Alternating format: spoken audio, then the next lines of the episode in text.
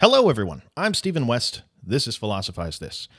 Patreon.com slash philosophize this, www.philosophizethis.org for more information on the Amazon banner. I hope you love the show today. So, when we first began this massive, most recent arc of the show on the philosophical conversations of the 20th century, I said the first thing we're going to need is a much deeper understanding of Sartre. Well, by the end of today's episode, we're going to understand why that was the case. What I also said back then is that every several episodes or so, we're going to need to take a step back and give some context about the state of philosophy and what these thinkers are responding to when doing their work. See, because it's so easy to skip ahead, not understand the questions these thinkers thought were worth answering, and miss out on a lot of big changes that are occurring in human history at this time that shape the world we live in today. You know, I was thinking the other day, since we began this recent arc of the show, basically every thinker we've covered so far has been a continental philosopher. But then I started thinking, wait a second. This show masquerades around as a beginner friendly conversation about the progression of human thought in the 20th century. And we've never once talked about the distinction between continental and analytic philosophy. What do people mean when they say continental versus analytic philosophy? To better understand this story to come that needs to be told, I think it's crucial information to have. So I want to touch on it briefly right now. And whether you have no idea what I'm talking about, whether you've heard those terms used, kind of know what they mean, whether you're the world's foremost expert on continental and analytic philosophy, one very important thing to consider right off the bat is to not fall into the trap of overgeneralizing thinkers and rigidly placing them into these two neat categories up in your mind. Someone's either a continental philosopher or an analytic philosopher. That's that. Really, these two words, they're not titles to be branded into the side of thinkers. They're more just practical terms that are used when people are broadly discussing the history of philosophy in the 20th century. Thinkers cross over all the time, but nevertheless, it's important to understand why people usually talk about philosophy as having two distinct approaches during this time period. There are several different theories, but one of the most common ones is that these are two different areas of philosophy that can ultimately be traced back to assertions made in the work of Immanuel Kant. Real quick, if you remember, Kant's doing his philosophy right after people like Hume and Leibniz right when philosophers are re examining the more classical idea of what truth is and how we can arrive at knowledge, right after ideas like what's often called Hume's fork, or Leibniz's claim that there are only two ways we can ever arrive at the truth about things there are truths of reason and truths of fact. When he says truths of fact, he's talking about something that we can know is true because it can be immediately verified empirically in our experience of the world. For example, someone can say, the faucet is on in the downstairs bathroom. And Leibniz would say that we can know whether this statement is true or false because we can actually walk into the bathroom and immediately experience that the faucet is, in fact, on. What Leibniz means by truths of reason are things that we can know are true simply by virtue of the definitions that we prescribe to the terms in the proposition. For example, all triangles have three sides. All bachelors are unmarried. 1 plus 1 equals 2. In other words, it's the definitions of the terms in these statements that make them true. These are examples of truths of reason. Now, another name these two types of propositions get in philosophy around this time are a priori propositions, truths of reason, and a posteriori propositions, truths of fact. Well, facing this argument during his own time, Kant finds himself in a really tricky situation. The problem is, if these really are the only two kinds of truth that we can arrive at, where does that leave philosophy? Truths of fact, where we empirically verify things, that's the realm of science. That's what science does so well.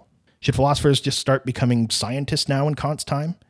And on the other hand, with truths of reason, is the life of a philosopher just to sit around talking about triangles and bachelors all day? And here's his point Might there be another type of true statement that can be made that we're all forgetting about here?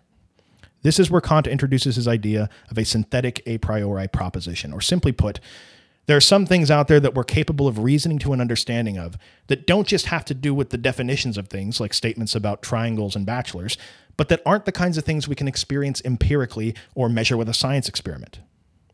Well, here's where the split between continental and analytic philosophy starts to emerge. We have, on one hand, through the work of people like G.E. Moore, quickly onto Bertrand Russell, Ernst Mach, then onto a group of thinkers that would eventually become known as the Vienna Circle, which we'll talk about soon. On one hand, thinkers like these started taking issue with Kant's concept of a synthetic a priori proposition.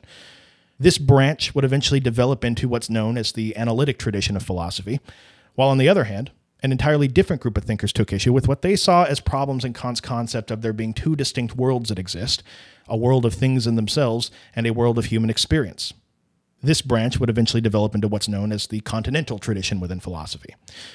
Put another way, we have one major approach to philosophy at this time that primarily takes issue with Kant's epistemology, that's the analytic tradition, and another major approach that takes issue with Kant's metaphysics, the continental tradition.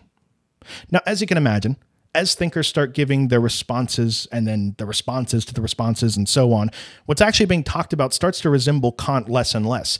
But many historians of philosophy still trace the origins of these disagreements back to the work of Kant. Now, as you can also imagine, as these two different approaches to what philosophy should be spending its time on continue to develop, both camps come up with their own unique individual methods of conducting philosophy. For example, if you're a member of the analytic tradition, and what you think philosophy should be focusing on is getting philosophy out of the business of making sweeping metaphysical claims as it has in the past, and in the business of following up philosophy's long history of questioning what we can know, how we can know it. In other words, linguistic analysis, formal logic, how our thoughts work. What's wrong with Kant's synthetic a priori? What exactly are we engaging in when we say something like, all triangles have three sides? Now, if these are the kinds of things you think philosophy should be focusing on, well, these are very clearly defined problems to deal with, and your solution is probably going to involve being very analytic, breaking propositions down into their component parts and understanding the relationship between the parts. Now, why is this an important thing to focus on for us as a species? Well, language and the way we make propositions about things in the world is, again, not some method that was handed down by a deity or some philosopher king in the form of Webster's dictionary. No, language is a massively flawed totally imprecise, messed up collection of agreements made by a bunch of people in the past. Just consider the fact that in the past, whenever we've used reason to arrive at ideas that are hopefully going to make the world a better place, sometimes have made the world a pretty horrible place. We're ultimately communicating those rational thoughts through the filter of language. So if you're an analytic philosopher, like say Wittgenstein, for example, the thinking is we have to figure out this language thing and this formal logic thing a lot better than we do right now. Because what if most of the problems we run into with the ideas that we're coming up with just come down to people using language imprecisely? Or even worse, trying to use language to talk about subject matters that language is completely incapable of describing. Now, if you're a continental philosopher, it's often said that analytic philosophy focuses on analysis, continental philosophy focuses on synthesis. We've already seen examples of this in the work of Sartre and Simone de Beauvoir and Marcuse and many others. What this is, is any set of ideas that attempts to look at a wide array of things that have to do with existence. For example, history and people and art and literature and economics. They look at all these things and they try to find some way that all of these can be synthesized together and understood by relating to some grand philosophical narrative consciousness is freedom, the ambiguity of existence, the historical forces of domination and liberation, the study of ontology, if you're Heidegger. Questions in the continental tradition sound more like what does it mean to be me? How do I fit into the world? How did the world get the way that it is? What is the nature of subjectivity, etc.? Now, why should these questions matter to us as a species? Well, as we've already touched on in the Heidegger series, there just seems to be more to philosophy than studying language and thoughts and the propositions that we make. I mean, to Heidegger, language and formal logic are a prison that he's trying to break philosophy out of. This is why he's so interested in using phenomenology to study being at its very foundations. In other words, before we ever get to add on these abstractions and human inventions like language and logic that just narrow and distort the way that we look at what it is to be. He'd say that if you go every day of your life with people describing what the world is to you in a language that requires for something to be a complete sentence, there needs to be a subject acting upon an object. A world where you're required to frame every thought that you have in that exact same way. How much of an effect does that have on the way that we see ourselves? How much of an effect is that going to have on the philosophy that you're going to produce, or the way you're going to treat other people, or anything else? Now, understanding these two distinct approaches to what people felt philosophy should be focusing on is crucial context to have because it's right around this time. I, there's about to be a breakthrough in human thought. It's a breakthrough that's going to instantly get people to rethink the way humans have been looking at practically every field of study in the past. It's a breakthrough where once people started talking about this insight, the major works of it explicitly calling out the work of Jean Paul Sartre. Sartre, being someone, by the way, who was a public intellectual, he wrote every single day of his life, always had thoughts and responses to give, and even he never replied to the criticisms of his work. The feeling in the philosophical community at the time was that this was an admission of defeat. This was a breakthrough that made several of the foundational claims of existentialism start to seem pretty naive. started to make the history of how we've been approaching everything seem pretty naive. And what's really interesting to consider is that this breakthrough didn't come in the field of philosophy or science or mathematics or any of these fields where it may seem more likely for a major breakthrough to occur. No, it actually came in the field of linguistics through the work of a man named Ferdinand de Saussure. So I want to talk for a little about this insight that Saussure has. It's most easily seen when we look at language. Then for the next few episodes, talk about the massive implications this has on practically every other field of study when thinkers apply it. Ferdinand de Saussure is credited with being the founder of something called semiotics. Semiotics, put in a very simple way, is the study of signs. Signs, put in a very simple way, are things that people use for practical reasons that stand in for something else. The basic concept we're talking about here is not complex at all. It's something all of us do thousands of times a day and don't even think about it. One example of a sign that we're all familiar with would be a word. Let's say I wanted to convey to you the concept of a cow right? Well, without words, how do I do that? Well, we could just walk around until we find a cow on the side of the road, and I could frantically point at it and jump up and down. But quite frankly, nobody really has time to do that. And then once you show me the cow, now what? What, you just wanted to show me cow? No, there's something ostensibly about that cow you wanted to tell me, and now we have to walk around until you can point at the next thing. Nobody wants to live like this. So what do we do? we come up with a sign that stands in for that cow when there's not one immediately next to you the word cow. The word C O W, cow, acts as a stand in. I can write it on a piece of paper, I can say the word cow, and it instantly delivers to you a message that has a very specific meaning that's transmitted into your head. Now, for our discussion here today, the terms sign and word can pretty much be used interchangeably, but it should be said that semiotics and the study of signs goes far beyond just the study of words. For example, if I wanted to convey to you the concept of a cow, I don't always have to use words. I could draw you a picture of a cow, and that picture could vary from, you know, just a doodle of a cow on a post-it note to the most photorealistic painting of a cow you've ever seen. I could mime to you what it looks like to be a cow and moo and frolic through the grass on all fours. That's a sign too. You know how two people that don't speak the same language will try to communicate sometimes by acting out what it is they're talking about? That's an example of them using signs to try to deliver a message with a specific meaning to another person. But signs even extend beyond some person trying to convey a message. You could look at a field and see the lines in the grass and the smell of fresh cut grass, and that could be a sign that delivers the message that the grass was just cut. Now, when you study all of these examples of what signs are, Ferdinand de Saussure says that all signs can be broken down into two primary parts what he calls the signifier and the signified.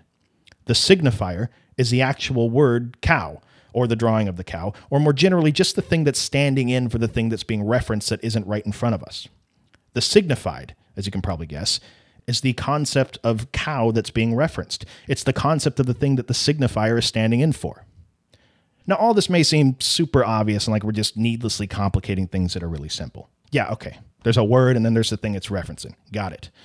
But what Ferdinand de Saussure does next changes the world he makes the claim that there is zero necessary connection between the signifier and the signified. In other words, there's nothing about three squiggly lines on a piece of paper, the letters C O W, that necessarily corresponds with the four legged creature frolicking around in pastures all over the world right now. What he's responding to here is a long tradition of thinkers wondering how exactly languages emerge. We assume that at one point there wasn't language, and now there is language. People want to find out how did that process go? Well, a common theory throughout history has been that it must have started with a lot of pointing and grunting and miming things until language became more sophisticated. And that process of sophistication was guided by people creating words that directly correspond with the world they're trying to describe. The obvious example of this is onomatopoeia. We say the word meow because it sounds like the actual sound the cat's making. We have the word boom because boom kind of sounds like the sound of something exploding. In other words, there's a direct relationship between signifier and signified. That something about the words themselves directly correspond with something about the way the world is. And there are, of course, very real problems with this theory, not the least of which are the extreme differences just between different languages that are describing the same thing in the world with words that sound and look very different from each other. But again, what Ferdinand de Saussure is going to finally say is that there's nothing about the sound cow or the squiggly lines C O W on a piece of paper that depicts something necessarily connected to the four legged grass eating animal that it's referencing. The word cow is a cultural construction. We constructed it because we wanted to be able to communicate more efficiently, not because it objectively corresponds with something in the actual world. Now, here's the thing if what Saussure is saying here is true, this raises an extremely important question for the field of linguistics. The question is at what point does the sound cow and the letters C O W written on a piece of paper become injected with that meaning? Where exactly does the meaning come from? And what Saussure is going to say is that the meaning of a word lies in the relationships between that word and all of the other words within a larger system. Put another way, the word cow means something to us only in the sense that it is not the word cat or cob or conduit or any of the thousands of other words we have within a larger system that we call the English language. It's the larger structure that gives the word its meaning. What he's also going to say is that what semiotics shows us on a more macro level. Pick any sentence you want that conveys a meaningful message. Wait, actually, for the sake of the example, pick a sentence that's eight words long. Okay, there are 40,320 ways that you can rearrange all the words in that sentence. And practically every combination creates a sentence that is utterly meaningless to us. It's just a bunch of random words next to each other with no meaning to them at all. That is, until we arrange them in a very specific structure, a grammatical structure, a syntax. That is when things change from just a random jumble of words into a meaningful statement. Well, what linguists realize at this time is that this structure that underlies any meaningful statement seems to be observable. We seem to be able to study it. We seem to be able to actually understand it and predict it. This premise is the starting point for what would eventually become known as structural linguistics. Now, the thinkers that come immediately after Ferdinand de Saussure start to notice something. They start to notice that these structures appear to be everywhere, not just in language. See, it makes perfect sense to us to look at a sentence and realize that there's an underlying structure to language that makes it meaningful. A little bit more abstract of a concept to consider that there's an underlying structure to music, or to a painting, or to a work of literature A little more abstract than that. And these thinkers that take up Saussure's ideas start to notice that there seems to be a structure to economics, a structure to psychology, a structure to history, a structure to practically every field of inquiry there is. These structures almost seem to be like like fingerprints left behind whenever you have any humanistic endeavor. Whenever any human being in history has tried to make sense of the infinite complexity of this universe we live in, they do so by imposing these narrow structures that we humans can understand. And here's the thing just like the structure that underlies language, these structures are observable. These structures can be studied, understood, and even predicted.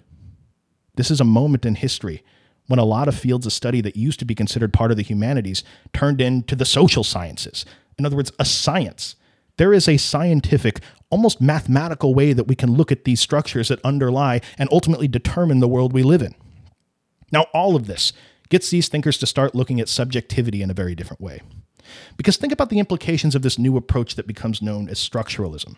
And I don't want to spoil anything that's to come on the next few episodes, so I'll keep this very general. Thinkers around this time are starting to consider things like well, if what gives the letters C O W meaning is just their relationship to thousands of other words within a larger structure, I mean, if what makes the word cow meaningful is just the fact that it's not cat or horse or platypus, Maybe the meaning of what it is to be you is just the relationships between you and what it means to be the thousands of other people that surround you every day. Maybe the only thing that gives you your own sense of self identity is just the fact that you're not, you know, Jared in the marketing department down the hall and everything that makes him what he is, or Mariana the construction worker and what she is. The subtle differences between the words C O W and C A T are comparable to the subtle differences between you and any of the others that surround you. But these thinkers go further than that. When it comes to the metaphor of the eight word sentence that we talked about, look, there are practically an infinite number of potential sentences that you can construct. The individual words in those sentences can be scrambled up in an enormous number of ways. But it's not until they're in a very specific structure that they can start working for us. Thinkers around this time are starting to ask well, there are practically an infinite number of possible cultures that can exist, a near infinite number of ways for human beings to chop up the universe and organize their societies in a meaningful way. What if it's not until our cultures conform to a very specific structure that they can allow for society to function properly? That even though on the surface there seem to be massive differences between cultures, ultimately they all conform to the same narrow structure humans have used when desperately trying to make a society that not only functions, but one that we can comprehend. That's important too. See, that's the other side to this that the structuralists are going to point out. There are no guarantees in nation building that it's possible to reject these structures that allow for society to function so much that you create a world and a culture that human beings are incapable of navigating. When people started thinking about subjectivity and what it is to be you in these new structuralist terms, the idea of subjectivity as we've traditionally looked at it starts to dissolve away. What it starts to look like is what it is to be you is to be a single instantiation of a culture, a culture which is an extremely narrow structure that human beings have imposed on the infinite complexity of the universe so that they could create a society that functions that every thought you've ever had, every thought you will have in the future, every bias, every preference, every moral intuition that you identify as a huge aspect of what it is to be you, all of these are just stories that have been given to you by a culture that was structured in such ridiculously narrow terms that any claim that your worldview is harnessing some level of objectivity about the way that things are is just downright delusional. Where else would you have gotten the contents of this thing you call yourself? That in a very deterministic way this thing we think of as our self starts to dissolve. It starts to resemble just a fleeting revolving door of stories that we tell ourselves given to us by the time period and culture that we happen to have lived in. The best way to illustrate what we're talking about here, I think, is to remove you and me from the equation altogether. Let's just talk about all the other human beings that have existed throughout history. People in 13th century Europe, people in 9th century Baghdad. Why did these people have the view they did of who they were and where they fit into the world.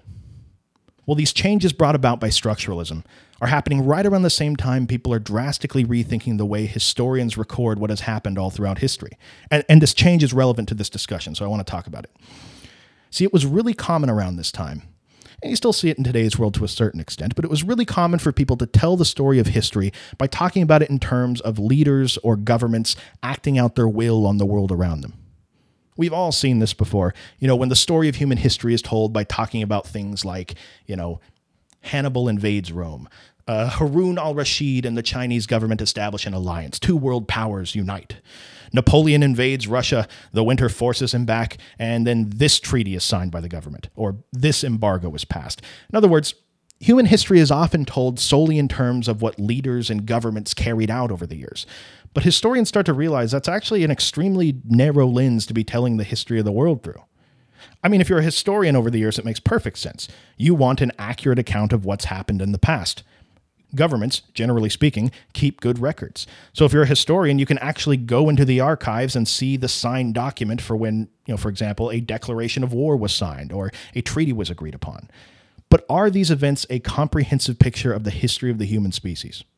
People are starting to ask why is the history of the human species any more Napoleon invading Russia than, for example, the evolution of what it is to be an average citizen in India from the 1100s to the 1400s, or anything else for that matter? The point that's being made at this time in the early 20th century is aren't there countless other ways we could be telling the history of the world?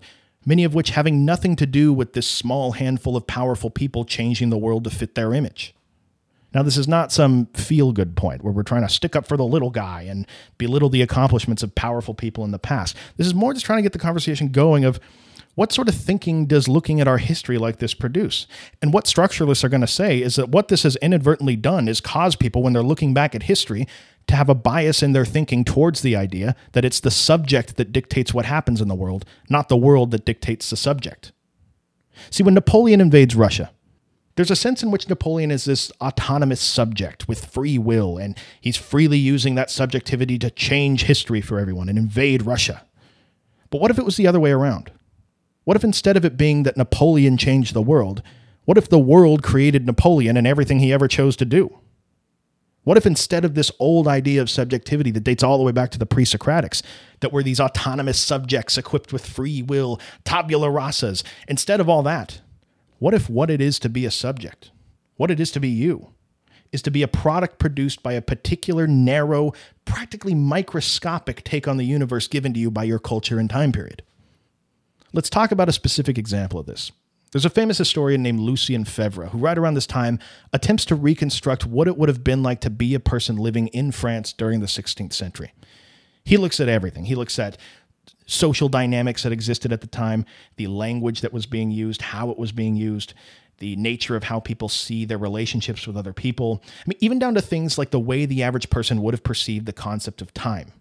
And one of the primary conclusions he arrives at after having done this is that if you were living in this society during the 1500s, it would be absolutely impossible for you to ever be an atheist. Not because your brain is incapable of grasping the concept that maybe there isn't a God. Not that if we sent Richard Dawkins and Sam Harris back in a time machine, they couldn't convince a few people. No, because of how deeply religious thinking pervades everything to do with the way you would have viewed your place in the world. Because of how much you would frame everything about your life in terms of its relationship to a deity in a very deterministic way, you would just never arrive at the belief that there is no God. It would be completely impossible for you to. The culture and time period that you are born into dictate the narrow parameters for what you can possibly think. Now, you can probably see where this is going for the structuralists. Do you think for one second that the culture you were born into is any different than that? That there aren't countless ideas that you will just never arrive at because of the narrow parameters of thought your time period has set up for you that allow you to make sense of things? What ideas exist out there right now that no human has ever had access to because of these incredibly narrow ways that we make sense of things? But even that question is filled with what structuralists would see as a very old, kind of delusional way of thinking about epistemology from the history of philosophy.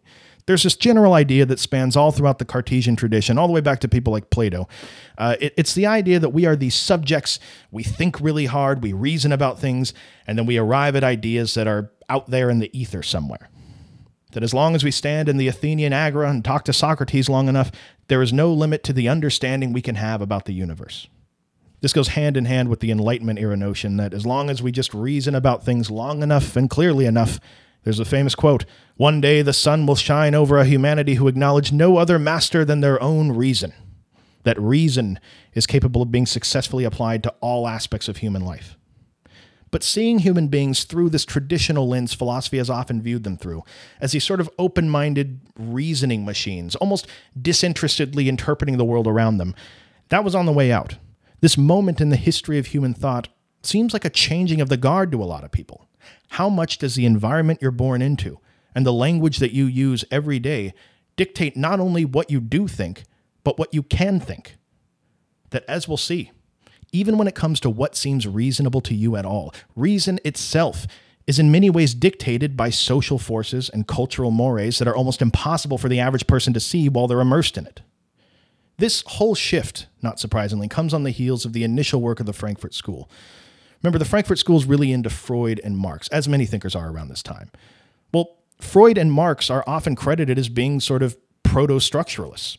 Freud for questioning the traditional idea that we're these totally free, autonomous subjects and accounting for the possibility that a lot of your behavior is based on unconscious drives that are out of your control.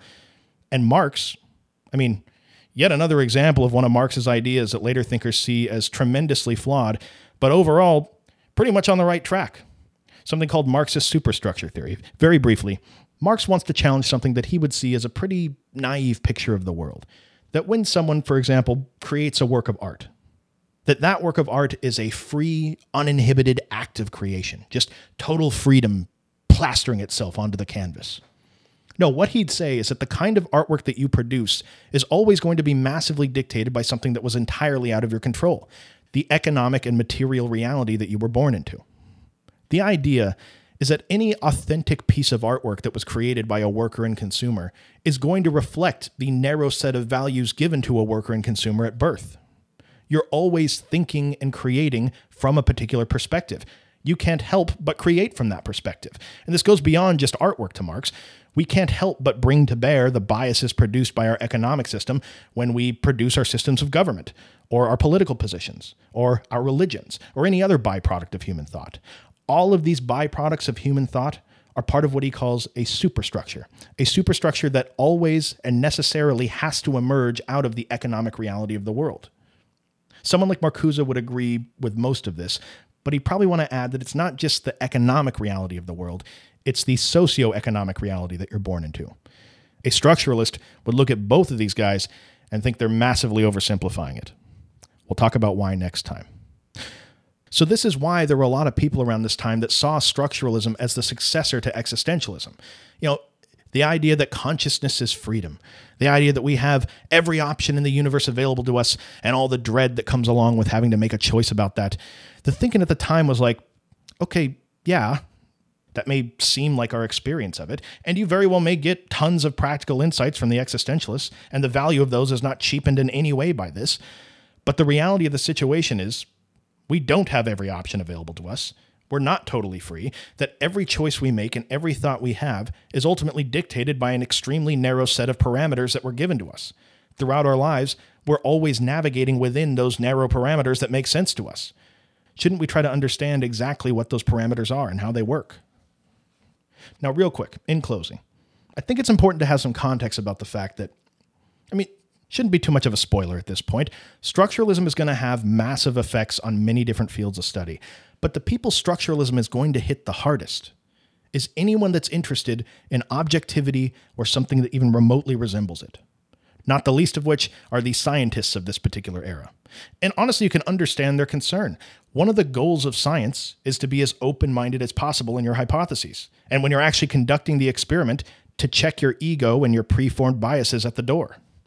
Well, what if somebody told you that this whole time what you've been checking at the door are really just your most blatant biases, and that you can't help but bring tons of other prejudices to bear when you conduct science? It's the very structure of what makes things intelligible to you.